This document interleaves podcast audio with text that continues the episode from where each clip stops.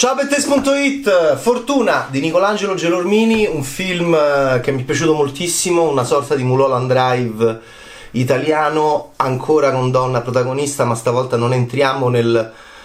nel sogno che è un rimpianto e quindi nel sogno che è una eh, revisione eh, di una storia d'amore finita male che noi vogliamo rivivere meglio, ok, come Mulholland Drive e quindi ci diamo tutto un altro ruolo questo è, questo è, un film che ha a che fare con la cronaca nera, ma la fa diventare cinema fantastico, quasi fantasy, con uh, i giganti, per tornare a David Lynch, i fiori blu, uh, simboli del male e simboli del bene, uh, pianeti, principesse, eh, però questa idea di Mulholland Drive di vedere un film diviso in due con la donna protagonista che è una bimba, in questo caso non è una giovane donna che, ripeto, ripensa alla sua storia d'amore e soprattutto la risogna e soprattutto la rivive eh, attraverso un sogno, un nuovo sogno, in cui lei è un'eroina, una detective, f- mm, tornano a fare l'amore alla grande, insomma, perché? Perché è andato tutto malissimo, è una grande attrice e qui eh, questa bimba eh, questa bimba eh, si chiama Fortuna come il titolo del film ma potrebbe anche essere chiamata Nancy, appunto, il, il, doppio ruolo. Ed è un film tutto da scoprire, molto bello, molto bello questo film di Nicolangelo Gelormini, mi colpì molto già alla Festa del Cinema di Roma 2020 perché, perché è un film... Eh, perché è un film che dovete vedere fino alla fine, dura, dura 100 minuti e poi titoli di coda e di tascalie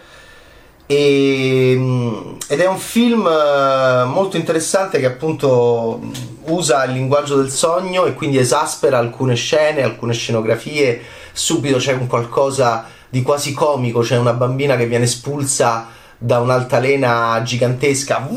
che gira così e la vediamo in campo lungo quindi con intervento in, ehm, eh, in effetti visivi vediamo questa espulsione di questo corpo che rimane in campo lungo e sembra quasi un film comico eh, di questi parossistici e catastrofici nordamericani, va bene, con enfasi slapstick della, diciamo della, eh, della, de, dell'incidente fisico e corporeo. E poi in realtà andiamo dentro queste, queste case anonime, questi edifici, eh, questi edifici molto eh, di periferia né belli né brutti, ok? E con questo cielo che quasi è opprimente nel suo colore azzurro e, e ovviamente entriamo dentro i palazzi dove abita questa bimba, ma sarà fortuna, sarà Nancy, vediamo eh, genitori, vediamo assistenti sociali, eh, anzi psicoterapeuti, vediamo la gente del palazzo non vediamo la portiera del palazzo in viso, personaggio molto inquietante che viene inquadrato da lontano e anche lì un'inquadratura molto linciana perché è fissa e, e questa signora parla senza mai voltarsi. Quindi è chiaro che Gelormini usa il linguaggio del surrealismo per raccontare qualcosa che purtroppo è, è, più inquietante del surrealismo perché è qualcosa legato alla realtà, la cronaca nera, a qualcosa che è accaduto a Caivano in provincia di Napoli nel 2014, Parco Verde, Fortuna Loffredo. In questo caso invece Fortuna è il titolo di questo, di questo, film, tutto da scoprire, dove ci sono anche delle bellissime attrici, Valeria Colino, devo dire, è molto bella, anche lei molto fata, molto fata, mm, linciana proprio ok? E, come in Cuore Selvaggio. E poi c'è Pina Turco che è, è, che è mm, molto interessante, nervosa,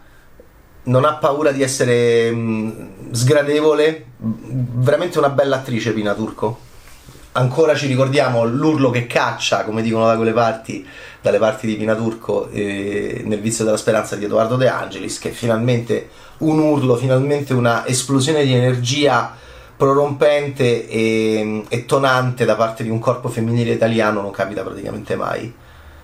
E quando vedo, qualco, quando vedo finalmente un, un, femminile in Italia che eh, urla, eh, penso incredibile. Lo facciamo pure noi. Eh, urla la bimba è molto invece contratta Eh, si chiama Cristina Magnotti, è una tenerezza pazzesca, è molto passiva, è, è, molto, è un film, vi assicuro, molto...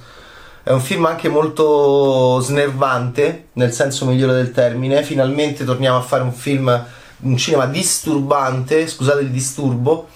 legato all'infanzia e con, con Gelormini che ovviamente però si rende conto che ha un materiale molto deprimente per le mani, quindi crea anche avventura, bimbi eh, che sembrano anche molto buffi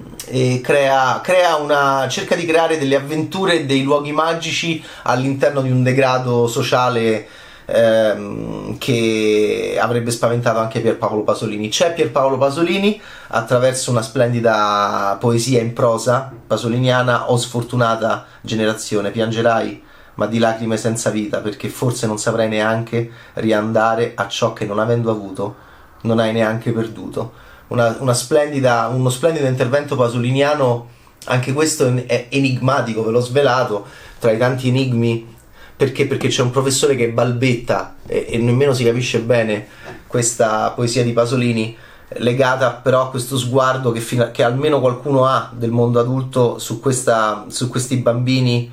Ehm, che stanno crescendo in, in, questa Italia sempre più, sempre più oscena, non più erotica, oscena, in questa Italia adulta sempre più arrabbiata con se stessa, arrabbiata non si sa per cosa, io penso di saperlo, perché c'è la mia generazione che è diventata genitoriale ed è, una generazione totalmente incapace di esserlo, eh, perché non, non si è mai realizzata e ha avuto appunto i suoi sogni di bimbi mm, pasciuti completamente contraddetti da, dalla realtà che poi abbiamo affrontato. Questo poi si ripercuote su una reazione eh, violenta o indifferente, ma l'indifferenza è una forma di violenza, è il personaggio di Pina Turco nei confronti di un mondo dell'infanzia che viene lasciato a sé, oppure non viene nemmeno lasciato a sé, ma viene aggredito e viene contaminato eh, e viene disturbato. Uh, bene, eh, tutto questo è molto interessante e tutto questo è molto bello, anche se è una storia bruttissima che, Germi, che, che Gelormini inquadra con innesti di musica elettronica,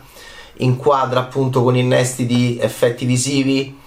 eh, inquadra eh, eh cercando di eh, confonderci le idee e di coinvolgerci appunto in un giallo, in un mistero alla Mulholland Drive di Lynch, prende da lui la struttura e l'idea del tutto in un modo e poi tutto in un altro, del doppio, della doppia identità e della donna che viste due volte. Questa è una bambina che vive due volte e eh, forse anche il contrario eh, della vita per due volte. Ok, benissimo, bambini che saltano, eh, bambini col capello stirato la poesia della tradizione di Pierpaolo Pasolini 1971, mh, balbettata perché non c'è nemmeno l'energia mh, da un vecchio, un intellettuale, il professore che però ovviamente come tutti gli intellettuali nel nostro paese oggi viene umiliato, viene anche lui non visto, trascurato, sempre da chi? Da chi è portiere di un palazzo dove facciamo schifo sostanzialmente, facciamo veramente schifo. Ma la bravura di, Gelo, di Nicolangelo Gelormini è quella di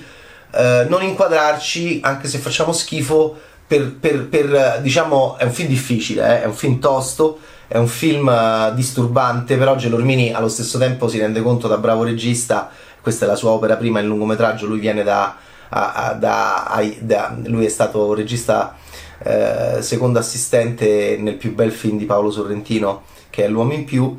e insomma questa, lui si rende conto che comunque il film lo, lo dobbiamo vedere. Insomma lo, lo, sguardo deve resistere. Però, però devo dire che veramente eh, mi è capitato ra- poche volte negli ultimi anni con un film italiano di, di entrare in contrasto con lui di, di muovermici dentro con grande anche fastidio perché stava colpendo anche dei miei nervi scoperti legati appunto a questa a questa, soprattutto a questo discorso che stiamo facendo, o meglio che non stiamo facendo sul futuro delle nostre generazioni e, e sul futuro di questo paese che è completamente lasciato a se stesso, ma i primi che siamo lasciati, stati, stati lasciati a noi stessi siamo stati noi e quindi la mia generazione, quindi eh, diventando genitori ovviamente eh, è un perdente frustrato che si rifà su futuri perdenti ancora più frustrati e magari frustati pure in senso metaforico e letterale. C'è anche un mio babbino caro di Puccini che è lancinante perché non c'è più il padre, è un paese senza padri, è un paese anche senza nonni, è un paese dove i portieri dei palazzi si... non hanno viso e contano solo i soldi, questa è la cosa più vicina che vediamo della portiera che è il personaggio più inquietante è un, è, un, film con un dialetto ma senza sottotitoli e, e questo, ed è un dialetto campano, sì, siamo dalle parti di Napoli, però molto freddo, molto, soprattutto, sempre la portiera. Eh, che è il personaggio che mi ha fatto più paura. Eh, sempre fre- molto freddo, molto poco caldo, non c'è nemmeno bisogno del sottotitolo e quindi in questo Gelormini è, devo dire, in questo suo anche voler essere eh, plateale, no? pubblico, usando anche Valeria Golino, eh, Pina Turco, l'ottimo Ludeno, eh, Giovanni Ludeno che è stato Scaglia in 1992, 93, 94, che è un attore che mi piace moltissimo. Bene, sono loro tre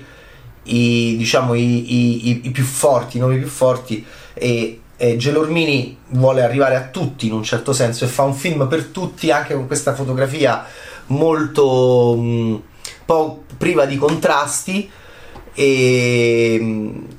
per non avere problemi con un occhio non allenato all'immagine o comunque allenato a un'immagine eh, da, da, veicolare con semplicità perché, perché Gelormini vuole proprio colpire, vuole proprio affondare, un film molto violento e que- per questo mi è piaciuto.